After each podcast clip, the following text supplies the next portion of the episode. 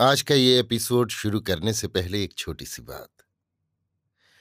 क्या आप भी अपना पॉडकास्ट बनाने की सोच रहे हैं?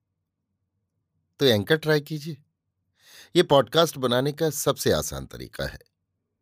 नंबर एक, ये फ्री है। नंबर दो, इसमें कई सारे ऐसे टूल्स हैं जो आपको अपने फ़ोन और कंप्यूटर पर रिकॉर्ड और एडिट करने की फैसिलिटी देते हैं। नंबर तीन आप अपने पॉडकास्ट को डिस्ट्रीब्यूट भी कर सकते हैं, जिससे इसे स्पॉटिफाई और दूसरे प्लेटफॉर्म पर सुना जा सके। तो डाउनलोड कीजिए फ्री एंकर ऐप या विज़िट कीजिए एंकर डॉट एफ़ पर अपना पॉडकास्ट स्टार्ट करने के लिए। ये तो थी एक छोटी सी जानकारी, और अब शुरू करते हैं एपिसोड का सिलसिला। तो आज के एपिसोड में लीजिए सुनिए। आचार्य चतुर्सेन शास्त्री के लिखे उपन्यास, वयम रक्षा माह का पैंतालीसवां भाग, देव सानिध्य, मेरी यानी समीर गोस्वामी की आवाज़ में। हिमाचल के अंचल में छद्मवेशी रावण कुबेर की अलका के चारों ओर घूम फिरकर सब घाट घर देखने लगा। घूमते घूमते वो शरवन में जा पहुँचा। ये शरवन सूर्य की धूप में सुवर्ण, सूर्य और अग्नि के समान चमक रहा था। यहाँ शरवन में कास इतना ऊँचा था कि रावण को आगे की राह ही नहीं मिली। रावण अभी विमूढ़ सा हो इधर उधर देख ही रहा था कि एक विकट पुरुष उसके पास आया।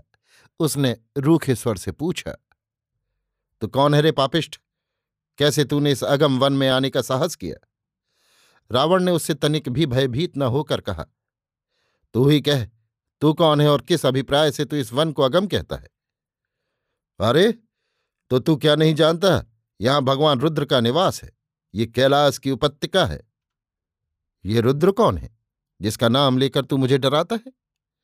देव दैत्य पूजित भगवान को तू नहीं जानता है? अब भाग यहाँ से। इस अगम क्षेत्र में प्राणियों का आना निषिद्ध है। यहाँ मेरी चौकी है। तू कौन है? मैं भगवान रुद्र का किंकर नंदी हूँ। तेरे भगवान रुद्र रहते कहाँ हैं? उन्हें मैं भी देखना चाहता हूँ। तेरा दुस्साहस है। जा जा, भाग जा। भगवान रुद्र के दर्शन यू ही नहीं होते, साधना से होते हैं। कैसी साधना से? वो तुझ अपात्र से मैं क्या कहूँ? तू यदि भगवान रुद्र के कोप का भाजन नहीं होना चाहता तो जल्द भाग जा। पृथ्वी पर विचरण करने का हर एक प्राणी को अधिकार है, और मुझे तो ऐसा विचरण प्रिय है। तेरे रुद्र के कैलाश को भी मैं देखना चाहता हूँ, चल। इतना कहकर रावण हंसकर पर्वत पर चढ़ने लगा। नंदी ने बाधा डालकर कहा, मैं कहता हूँ, भाग जा, आगे न बढ़, ये अगम क्षेत्र है। पर रावण नहीं माना तो नंदी ने उसे पकड़कर पीछे ढेल दिया। इस पर रावण ने अनायासी उसे उठाकर दूर फेंक दिया। उस पुरुष का ऐसा बल देख नंदी आश्चर्यचकित रह गया। नंदी में अमोघ बल था। रावण की ओर देखकर बोला, तू सत्ववान पुरुष प्रतीत होता है। आ, मुझसे मल्ल युद्ध कर। रावण तैयार हो गया। बहुत देर युद्ध करने के बाद रावण ने नंदी को पछाड़ दिया।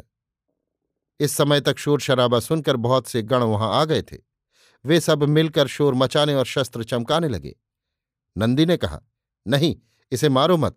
ये सत्ववान पुरुष है। इसे भगवान रुद्र की सेवा में ले चलो। तब गण रावण को घेर कर ले चले। रावण भी अपना परशु कंधे पर रख उनके साथ चल खड़ा हुआ। ज्यो ज्यो वो पर्वत श्रृंग पर आरोहण करने लगा त्यों त्यों वो उसका सौंदर्य देख मोहित होने लगा।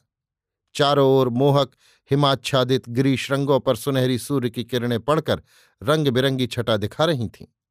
पर्वतीय पक्षी जहाँ तहां उड़ते, बड़े भले प्रतीत होते थे। ज्यो ज्यो ऊपर चढ़ता जाता था, चारों ओर हिमाच्छादित पर्वत श्रृंगों की पंक्तियाँ ही दृष्टिगोचर होती थीं। उसने कैलाश शिखर पर पहुंचकर विकट गणों से सेवित रुद्र को देखा।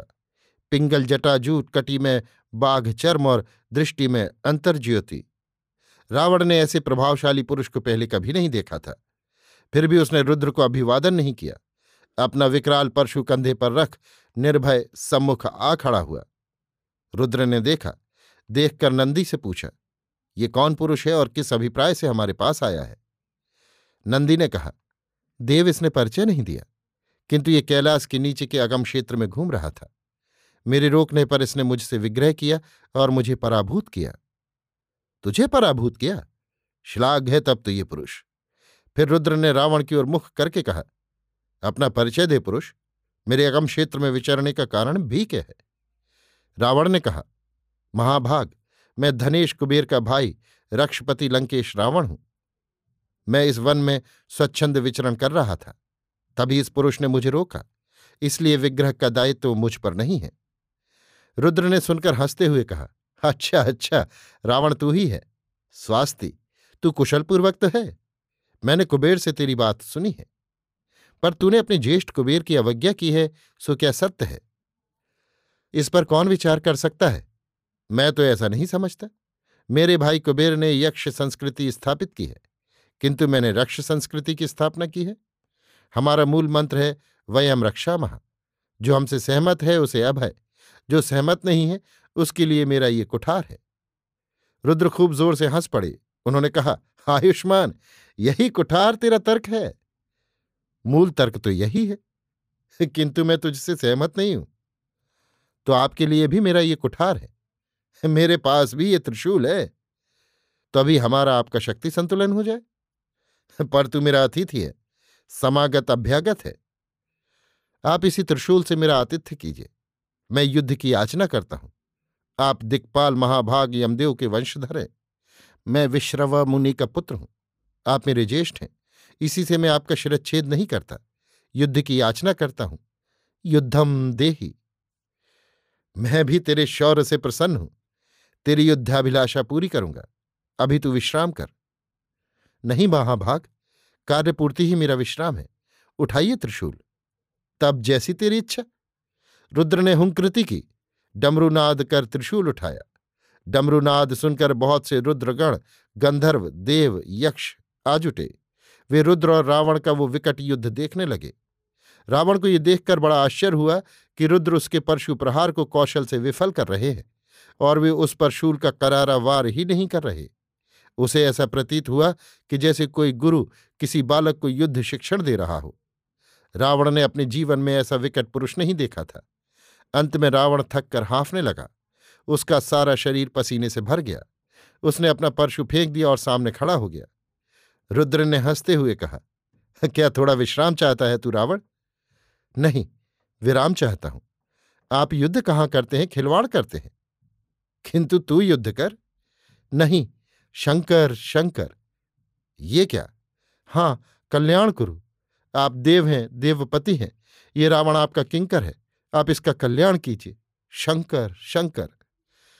रुद्र ने हाथ उठाकर हँसते हुए कहा, कल्याण हो तेरा। तेरा शौर्य स्तुत्य है। तू अजय है। किंतु तेरी रक्ष संस्कृति क्या है? वयम रक्षा महा हम रक्षा करते हैं। यही हमारी रक्ष संस्कृति है। आप देवाधिदेव है। आप देखते हैं कि आर्यों ने आदित्य से पृथक होकर भरतखंड में आर्यावर्त बना लिया है। वे निरंतर आर्यजनों को बहिष्कृत कर दक्षिणारण्य भेजते रहते हैं। दक्षिणारण्य में इन बहिष्कृत वेदविहीन व्रात्यों के अनेक जनपद स्थापित हो गए हैं। फिर भारतीय सागर के दक्षिण तट पर अनगिनत द्वीप समूह हैं, जहाँ सब आर्य, अनार्य, आगत, समागत, देव, यक्ष, पितर, नाग, दैत्य, दानव, असुर परस्पर वैवाहिक संबंध करते रहते हैं। फिर भी सबकी संस्कृति भिन्न है, परंतु हमारा सभी का ही निर्वंश है। और हम सब परस्पर दायाद बांधव हैं। मैं चाहता हूँ कि मेरी रक्ष संस्कृति में सभी का समावेश हो, सभी की रक्षा हो। इसी से मैंने वेद का नया संस्करण किया है और उसमें मैंने सभी दैत्य दानवों की रीति परंपराओं को भी समावेशित किया है, जिससे हमारा सारा ही निर्वंश एक वर्ग और एक संस्कृति के अंतर्गत वृद्धिगत हो। आप देखते हैं कि गत एक सौ वर्षों में तेरह देवासुर संग्राम हो चुके हैं। जिनमें इन सब दायाद बांधवों ने परस्पर लड़कर अपना ही रक्त बहाया। विष्णु ने दैत्यों से कितने छल किए देवगण अब भी अनीत करते हैं। काश्यप सागर तट की सारी दैत्य भूमि आदित्यों ने छल बल से छीनी है। अब सुन रहा हूँ कि देवराट इंद्र चौदहवें देवासुर संग्राम की योजना बना रहा है। ये सब संघर्ष तथा युद्ध तभी रोके जा सकते हैं जब सारा निर्वंश एक संस्कृति के अधीन हो। इसीलिए मैंने अपनी ये रक्ष संस्कृति प्रतिष्ठित की है, आगे देव प्रमाण है।